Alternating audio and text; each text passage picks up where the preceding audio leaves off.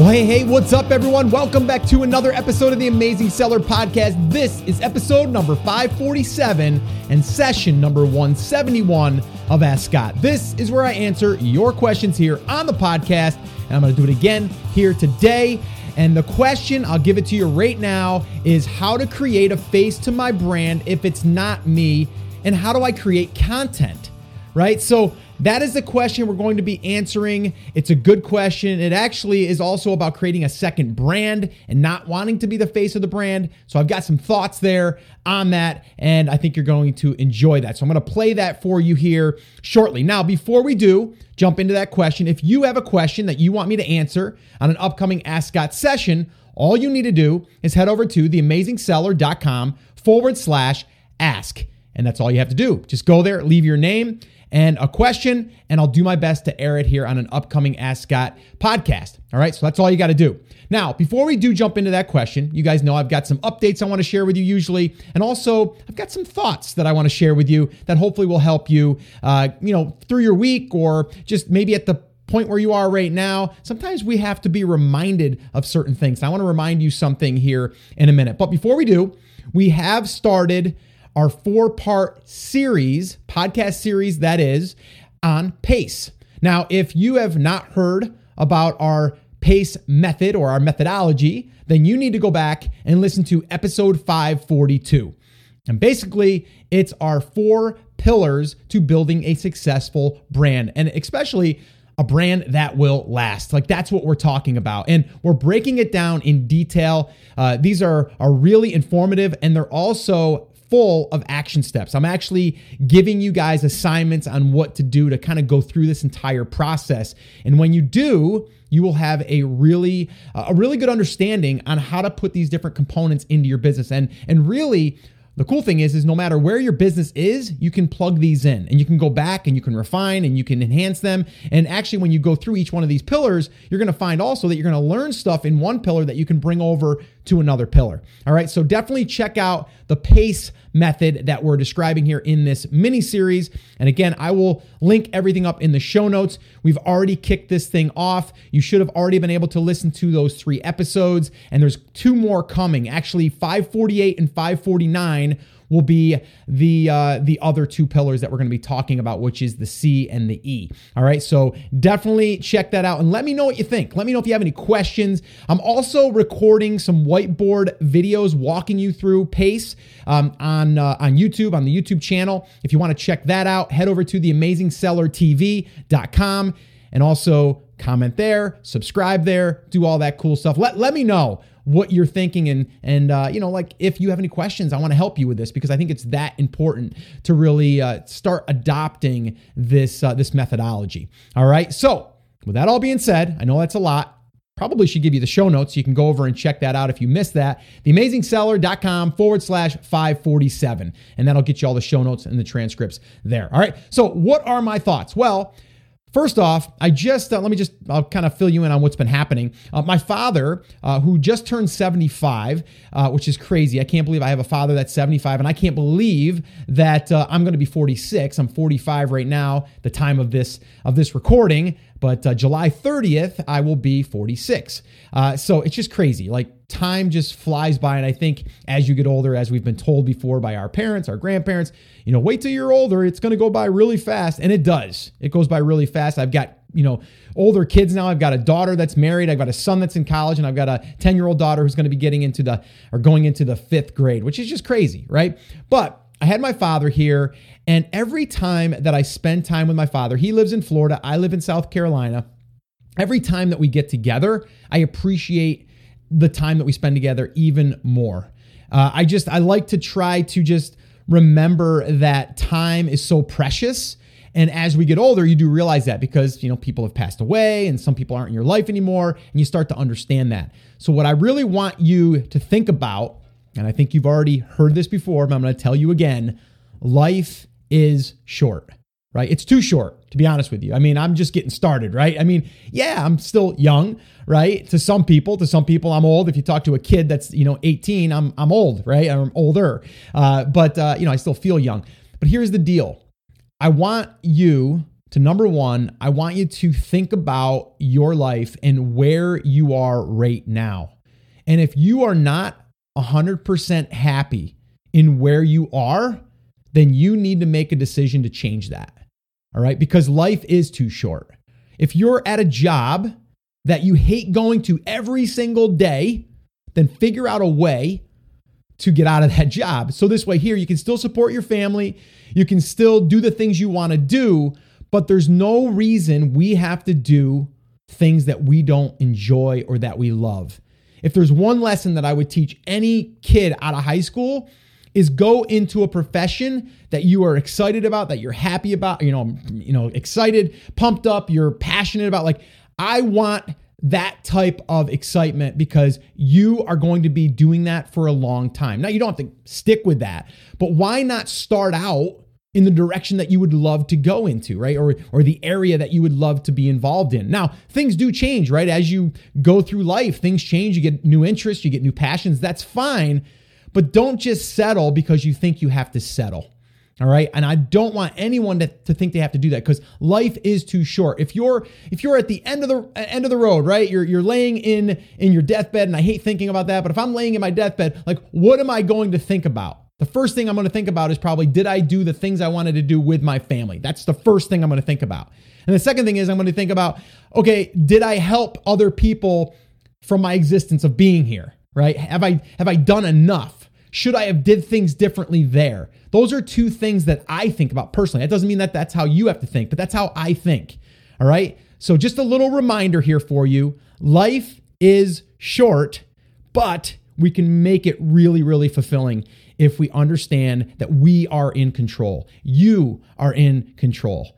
And I want to thank my father for reminding me this uh, one more time just by being here and, and by, uh, you know, like really allowing me to understand through his, you know, through his upbringing and, and through teaching me this that, you know, this is precious, right? This time, every hour we have is precious right? So if you think about that and you think about where you are, if you are not happy and if you're not taking the time to spend with someone and be present with that person, you need to change that right because life is too short all right so that is my my little uh, pep talk to you go out there make it happen create the life that that you want that you deserve and that you love and that you can't wait to get up every day to just go and attack it and just have fun and and enjoy the people that you're around. All right. So go ahead and do that. All right. Now, that all being said, let's go ahead and get to it. Let's go ahead and dive into this week's question. I'm going to go ahead and play that recording. You can listen to it. You can listen to the question and the answer, and then I'll pop back on here and we will wrap this up and you can get on with your day and go out there and make it happen. What do you say? Let's do it.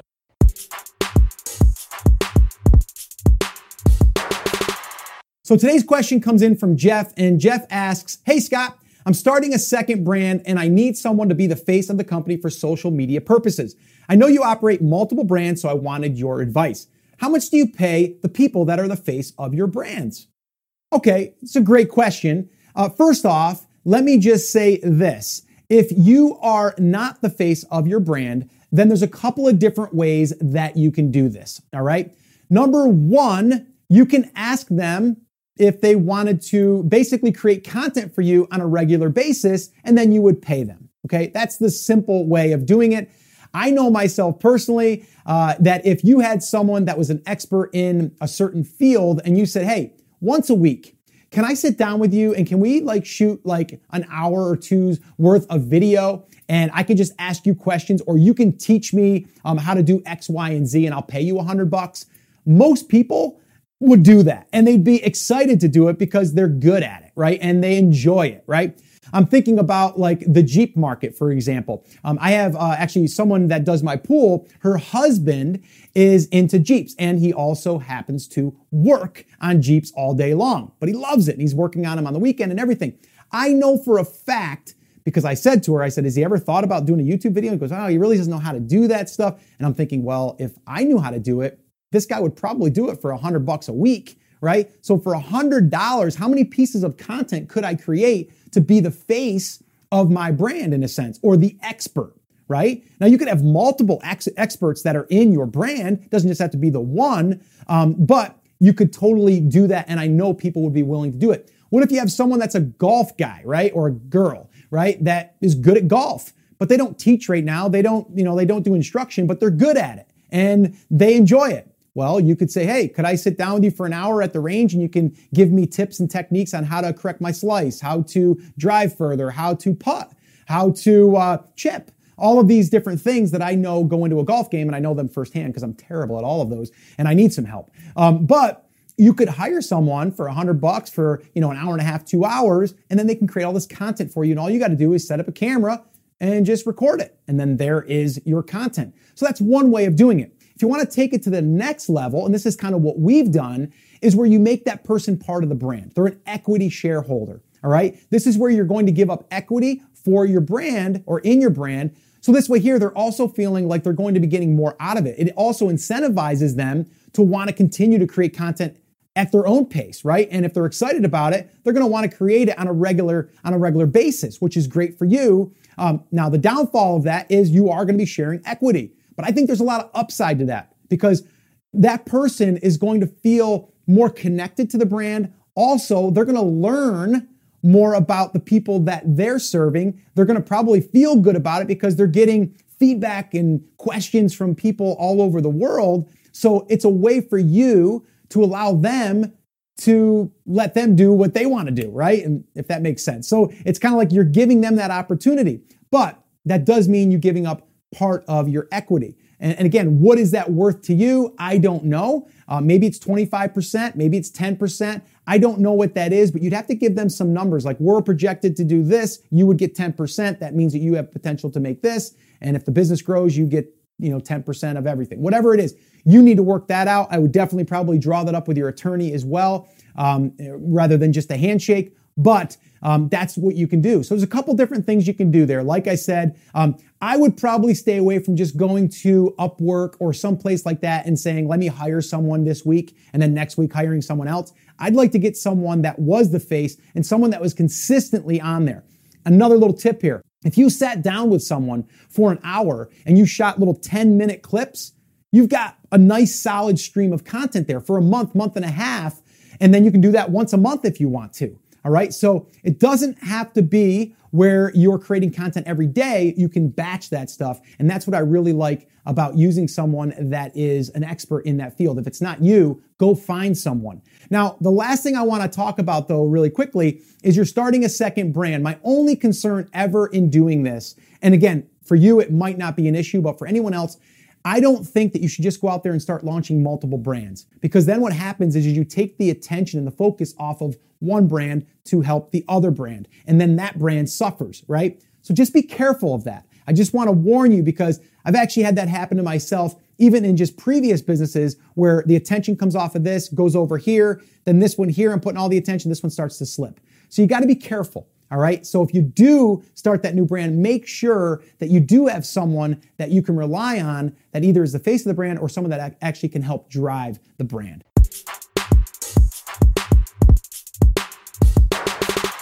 All right. So hopefully you got value from that. Hopefully that makes sense, gives you some things to think about.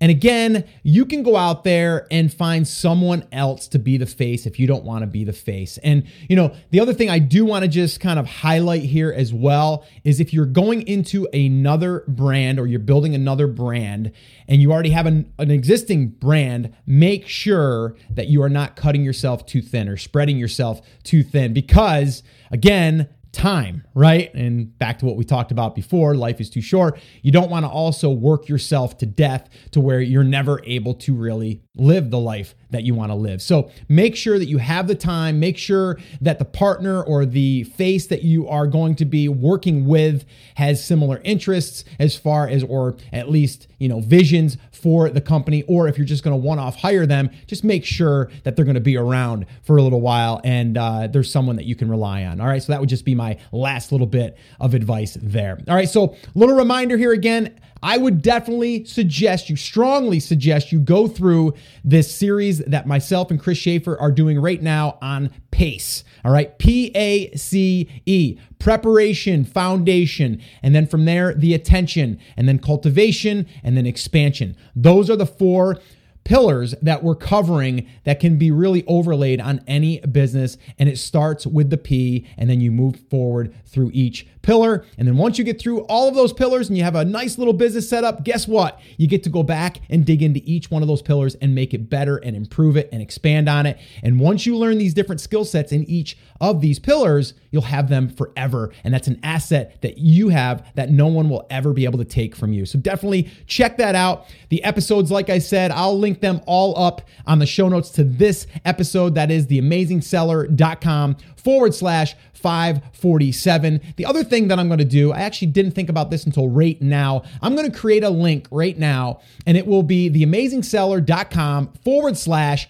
PACE, P A C E. And what I'll do is once all of those are done, I will link all of those up on their own page on the blog. So you can just go there and you'll get all of the resources for PACE and really building your business to run on PACE.